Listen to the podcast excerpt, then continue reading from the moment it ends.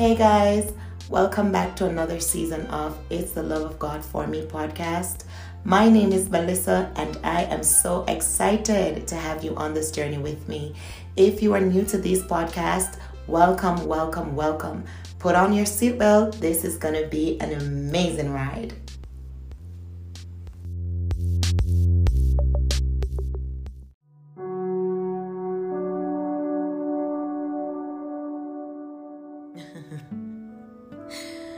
I just look at a photo of me when I was at my grandma wedding many years ago. I was in primary school at the time. And in this photo, all of us that participated in the wedding is there. And I was looking at some something stood out in the photo for me. And I know that it is the Lord that is bringing this to my forefront of my mind. So I had everything prepared for the wedding. Um, the flower girls had to dress in white stocking with their outfit. So I had everything hair decoration, dress, shoes, stocking, everything prepared. And I don't know what happened while getting ready. There were rumors going around what happened, but I don't want to speak on anything that I don't know. And so it happened that my stocking went missing. And we looked everywhere for the stocking, and it was nowhere to be found. Now, because it was last minute, it was literally few hours away from the wedding, we had no time really to source one because the shop in the area didn't have that type of stocking. So my cousin that was going to participate as one of the flower girl girls, she was she had white stocking. The only option for me was to wear brown stocking. So, in this photo, as I stood, everybody is dressed in everything that they needed to have. And I was the only one that was out of place because my outfit, I should have had on a white stocking instead of a brown one. So when you look at the photo, it's obvious that my dressing is off. So while everybody else is properly dressed, mine was odd. And I can hear the Lord saying, Because I've called you to be different, I am taking you out of the crowd. I've chosen you unto myself. Now I know it might not seem like a big thing to you, but to me it is. It is. It is okay sometimes when you always find yourself in situation where you feel like the black sheep or the outcast. But just know that God is calling you to be different. So I went back home from my dad and I begin to go back I go back to my, my normal routine, my normal life with grandma. I was trying to figure out who I was at the time. You know, I was now approaching my teen. I was in my teen years, you know. And the same feeling of wanting my parents around, you know. It doesn't matter who is in your life when it comes to maybe guardian, like, you know, your grandma, your aunts, your uncles, your cousins you know, whether you're adopted, there's something about your biological parents that no one else in this earth realm can take that place. So I always needed my mom and my dad, despite the fact that my grandma was doing the best that she could. My grandma, let me tell you a little bit about my grandma. My grandma raised how many? I think it's six children plus grandchildren. And my I can remember my grandma working as a domestic helper. And that woman was so committed. You know, she would wake up before morning, four o'clock in the mornings, out to catch the first bus by five, to go and work. A lot of times, she would not even eat at work because maybe the type of job that she have or who she's working for, you know. You know how persons can be strict and you can't eat their stuff, so on and so forth. So my grandma was just a very hardworking person and she didn't allow those things to pull her back or stop her from providing because she knew that her children and grandchildren were depending on her. I used to watch her and wonder how she do it. And the best time for me, to be honest, was on a Friday evening, every other Friday that is, because grandma always a come home with one little snacks. And again, we couldn't afford to buy snacks every day. You know, there are many children right now, they really don't understand poor life. You know, they can eat any snacks they want today, but it wasn't like that for us then. We could not buy any snacks outside of school. So every other Friday night to see grandma come in was a joy. For me, that is. and she would always come and bring biscuits for us. Um, you know, each one of us get our own biscuits. And me and my cousins we used to eat off our biscuits on friday night because it's one biscuit you know and which we're saying we're trying to save it till the next day but we couldn't. But i had an uncle man. He's two years older than i am. We're two years apart.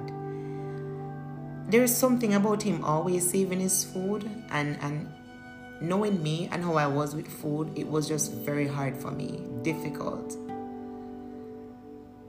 so I remember him always wanting to save his biscuit for Saturday, and he would do that. And on Saturdays, we would cry to grandma that we were asking him for one of his biscuits and he would not share. And grandma said we should share. Grandma would, you know, you know, grandparents are, they'll rebuke you for not wanting to share. And he would be upset and fling down the biscuit and say, no, want it. And we take it up and eat it because that's fine. That's what we want him to do. and I'm just being honest. That's what we wanted him to do. And so we used to we used to literally set for him every Saturday so that we could get his biscuit. Because I don't know if you know the butter kiss biscuit with the parrot on it. The first time when my grandma brought home those biscuits with different color bags, he chose the yellow bag one, which is the peanut butter one, which was when we tried to taste each other biscuits, we realized that his were the best. So, you know, we used to always do that to him. And so my grandma was just always a hardworking woman, you know. Um, and she took a, a great interest in me. She would always say to me, You're my daughter. Um, I remember one day she gave one of my aunts some money to buy a dress for me because it was Christmas Sunday. And my aunt went and the dress that she brought back, my grandma wasn't satisfied. And so my grandma said, Listen, why should I take her to church in this dress while everybody else child look like somebody, she look like nobody child? And my grandma take me and carry me to town, you know, with the little shillings that she have leave. I don't even know if she had any more bus fare or any more money for the next day, but she was all she had to purchase a dress that was pleasing to her. And for little things like that, my grandma, there's nothing in this world that I wouldn't do for her. She's a selfless person, very kind, would give her last and do without. Anything she have, she share it. You know. And so she's just my grandma is she she hold a dear place in my heart so i was living with my grandma and um, I remember one day my dad called me and my dad said to me, You know, I wanted to. No, I went, I was on the road and I saw your mother and we exchanged contact and, you know, so on and so forth. And so I was talking to her about you and how much you wanted to spend some time with her. So I'm going to arrange for you to start spending some time with her. And I was so excited because mommy live at town now, you know, and I live in the country. So I wanted to go and experience that life. Fast forward to me moving to mother, living there for a while. I was I was going to school from there. Everything was fine at first. Um, getting to know my brothers, my siblings, siblings. They were some were younger than I was. One was older than I was, and just bonding with them and getting to know them. Because I I I I don't I didn't really know them, and you know, I had some amazing memories. It started out very well. I remember one night my brother, we went to the the corner store and my brother had a bicycle. And my brother claimed that he was teaching me to ride bicycle. And when i went on the bicycle he was on the back seat and i was in the middle and he was pedaling. This dude back off the bicycle and and and, and let go the bicycle down the hill and told me that i was to take control of the bicycle and pedal. I don't know what was he thinking, but let me tell you, I saw life and I don't know what flashed before my eyes as that bicycle was going down the hill. My two foot them spread away because I don't even know to even ped, much less the doll. And so the bicycle was just going down at a speed. I can just remember just turning the bicycle off the road into a light post and I fell off. My knee was scraped really bad and I was just crying. So my brother already, by the time I, I started living there, my brother realized that I was a foodie. So my brother said to me, okay, my money that I have for snacks, I'm going to buy snacks and give my snacks to you and then you don't tell mommy. So you know who took the snacks and didn't talk? Yeah, me. So I took the snack that night and I didn't talk about it. My mom saw my, my knee and, you know, she was like, what, what, what was wrong with your knee? And, you know, I don't remember what was the story I gave her. So, you know, it was, it was good at first bonding with my mom and being there. My mom was living with my siblings' father, not my older brother, but the younger ones. And everything was fine at first until I begin to notice some things that I was not used to. This man began to beat my mother.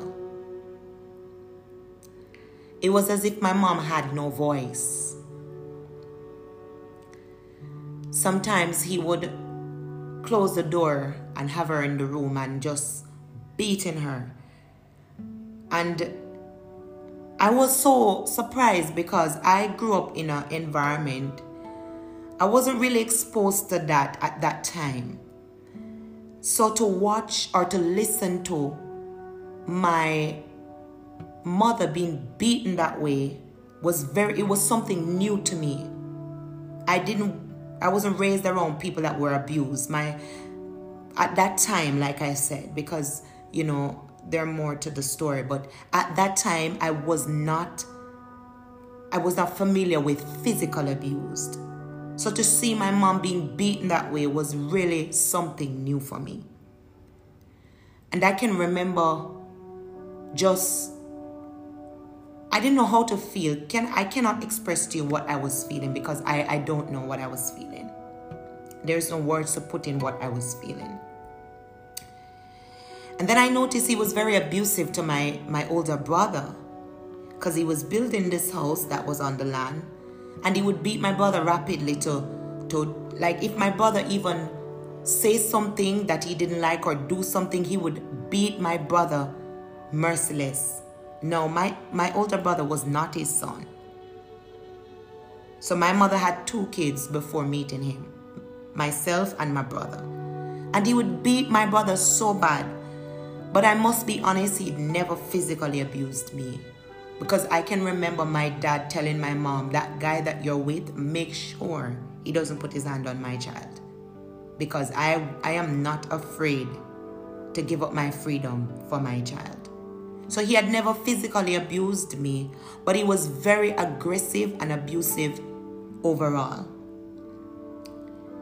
And I I it was just a very toxic environment.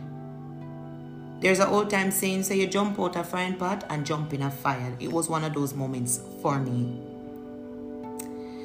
But you know, I really love the fact that I was getting to know my mom and my siblings and I wanted to stay with them. Because my mom at the time was a good mother to me.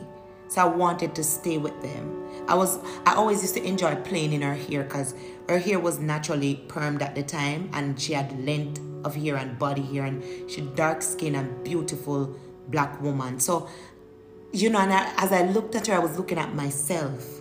She's the splitting image of me, or I should say, I'm the splitting image of her. So I really, really wanted to bond with my mom so I wouldn't tell my dad what I was seeing at the where I was living with my mother. So I remember one day I was taking a bath. I was outside in the bath pan because it wasn't shower, it was bath pan, and I was outside in the bath pan and I was taking a bath. And this man came to me and began to say, "You're not you're not bathing yourself properly." And he took the soap, but he was doing it in an aggressive way as if he was reprimanding me because I wasn't bathing myself. Mind you, I was in high school, I was old enough. And he was saying to me in high school, I think I was maybe in seventh, eighth grade, and he was saying to me I wasn't bathing myself properly. And so he took the rag and began to bathe me from head to toe and he was just touching places that was very uncomfortable in an uncomfortable way. And i i knew that it was it was not it was not appropriate. I didn't need anyone to tell me that i knew. And i can remember just you know responding in in in in, in annoyance like i wanted to tell him to stop. But i witnessed him being so aggressive to my mom that i didn't say anything so after he finished bathe me according to him, after that I realized that any opportunity he gets, he always wanted to smirk at me certain way or you know, he was just a little bit over friendly to me and I didn't like it. At one point I wonder if I should have said something to my mom, but I knew that she would have get the, the end part of the stick for that. I knew that he would have beat her because of that. So I didn't say anything. I continued to endure because he wasn't really, it wasn't a case where he was, um, how can I put it? It wasn't a regular thing. And it wasn't a case where he was going further than just that. It was only one time where he decided he wanted to bathe me, but the others were me smirking or trying to touch at me when I was passing and things, and I would run. But I tried to endure it because I wanted to be with my mother. But what broke the ice for me, or what what really brought me to the place where I was like, this this is no, I can't do this, was when I realized that I think at one point, I, I can't remember. I think something must have happened to him. If my mind, I can't remember what it was, or because I again, I, I don't remember every single thing. I can only share what I remember. I don't want to add, I don't want to take away. I just want to say what I remember. I think at one point, money was so, it was so hard for my mother to find money for us to go to school. So my mother started to take the money that my dad was giving her for my lunch money and started to use it for food, started to use it for for um to, to, to, to split up for bus fare for the other kids. And then when the money was finished, she would take us on bus and she would ask for ride. Now, I wasn't used to that. I realized it was something that was normal for her, but I wasn't used to that because sometimes the drivers they were disrespectful. And I was end up going school without money sometimes. And I didn't like that because my dad was providing. So I didn't like that. And even though I was feeling the way I was feeling when I was living my, with my grandma, but I've never gone to my bed without at least some dumpling and butter. I've never gone to my bed without food. Or I've never gone to school without even money to buy a biscuit and a bag juice.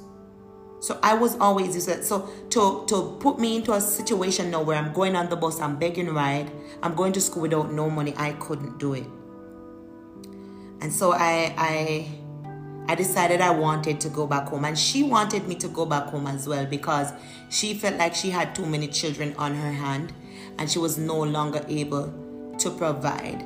And and this was over a period of time. So it wasn't just within a short period, maybe uh, three to four months. It's, it was probably a little over a year or even more while that was happening because I think I was really in seventh grade when I went to my mom or somewhere there. And so I went back to my, my grandmother to live.